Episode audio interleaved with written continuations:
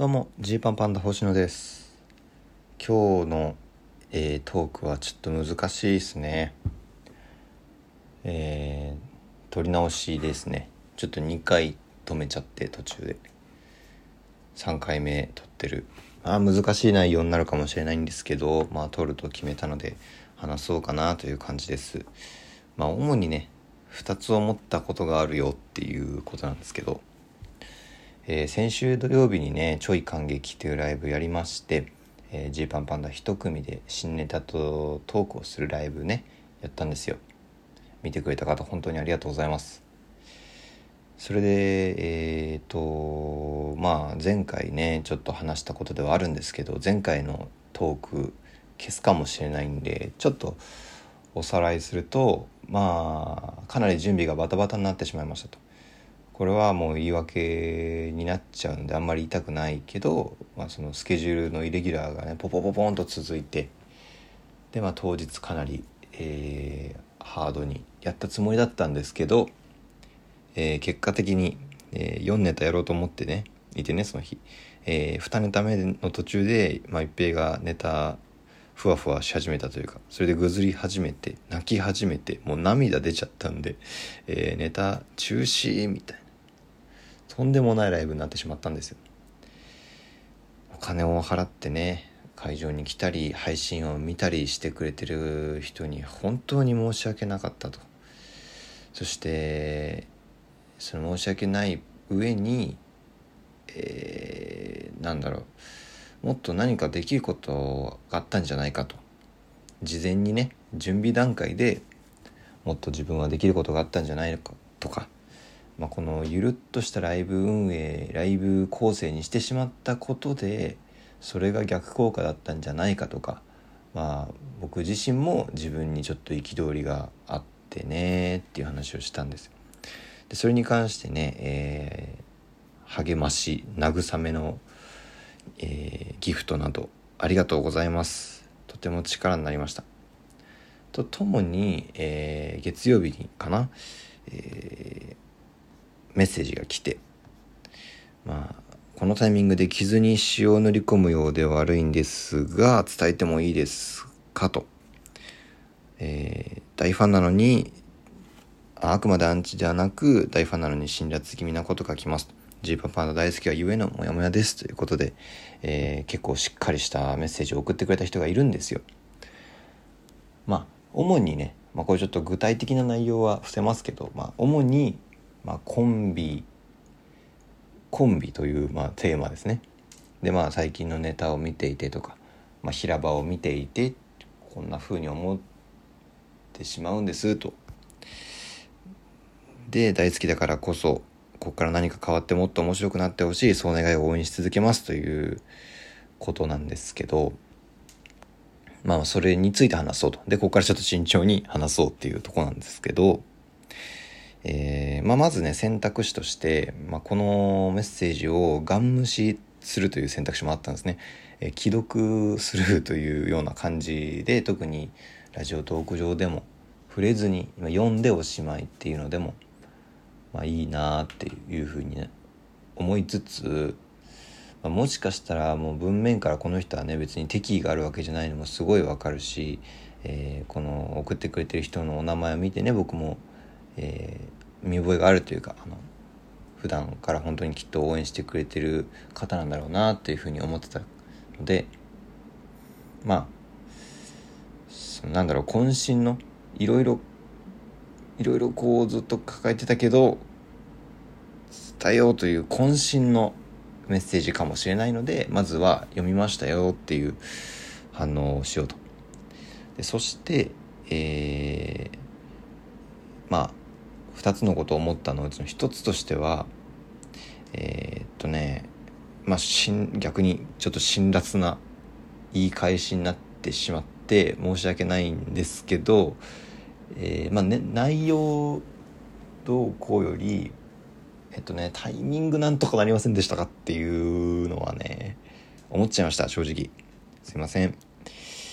まあこれはなんかね僕らに限らずのあるあるなんですけど他の人ともしゃ芸人とかとも喋っててもそうなんですけど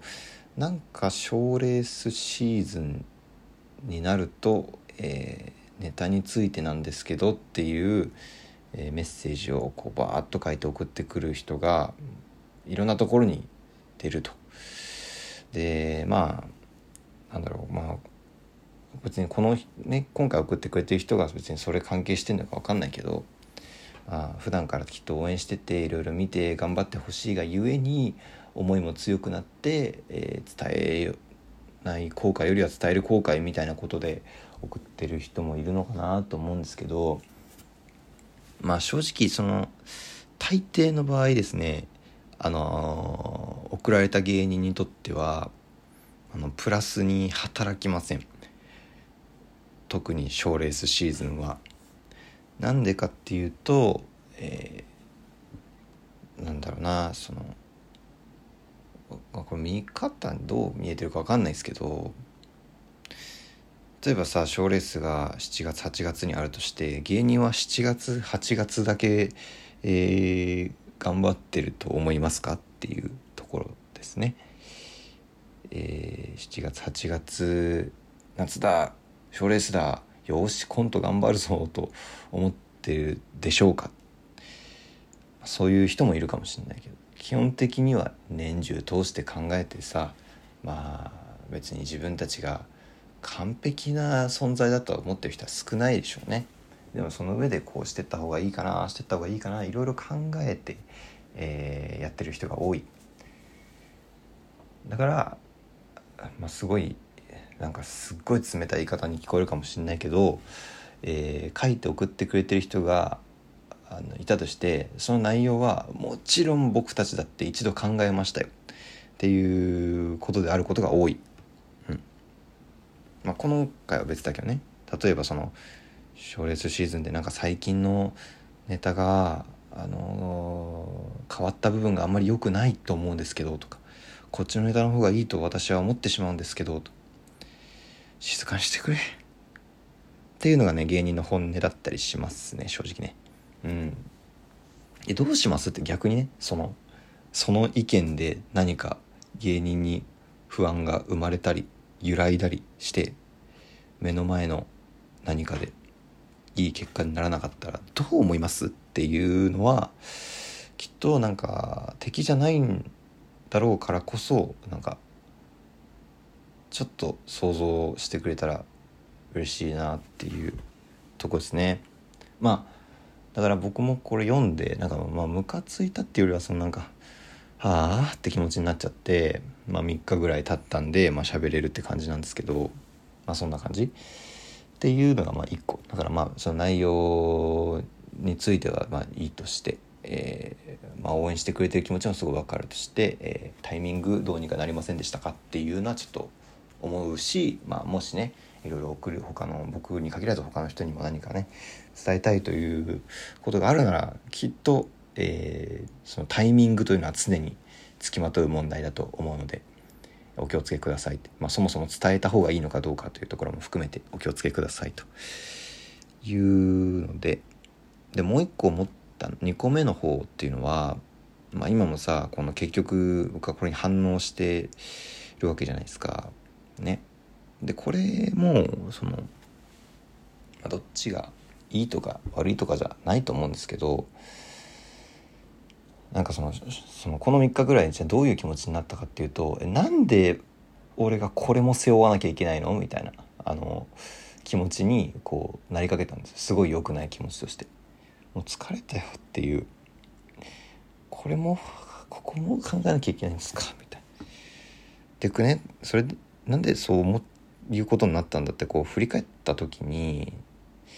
そのこの何年間か特にかな、まあ、もっとかな10年ぐらいなのかななんか僕は自分がやりたいことの前に何か立ちはだかる障壁を何とかするためのことに時間を使いまくってるんだなって思ったんです。例えばお笑い芸人やるにあたって親に認めてもらえなくてなかなか公認会計士の資格を取ったと。これ自体別に僕やりたいことじゃないけどやったとかね。いうことに始まり、えー、インテリ芸人って思われないようにするにはどうするかとか。いう話だったり、まあ、一平の特性を踏まえてその上でじゃあ2人でやっていくならどうするかとか、えー、まあもっと言えば渡辺エンターテインメントの事務所ライブどうするかとか。なんかそのうん。そういうものをいっぱい背負いすぎたなーっていう気がして。最近いろんな人と喋っててなんか星野がどんなことをしたいのかっていうことがもっと見えるといいかもなって。星野自身がやりたいことこういうことをしたいっていうのが見えるともっといいかもねって。仕事として全うするというよりねそういうのが見えるともっといいかもねって言われてそうだなって本当に思ったんですよ。ね。なんかもしかしたら中学高校ぐらいの自分だったら今回のメッセージとかむちゃくちゃムカついたかもしれないし何なんだよこいつって悪態ついてたかもしれないけどまあ大人になったのかその送ってくれる人の胸中もすごい考えるし、まあ、なんて伝えたらいいんだろうなんて反応したらいいんだろうっていうことにエネルギーを今すごいまあラジオトーク撮るということを含めても使ってるしそれが染みついてるけどもしかしたらどっかそれを他が外して自分のために動いてもいいのかななんていうこともちょっと思いました。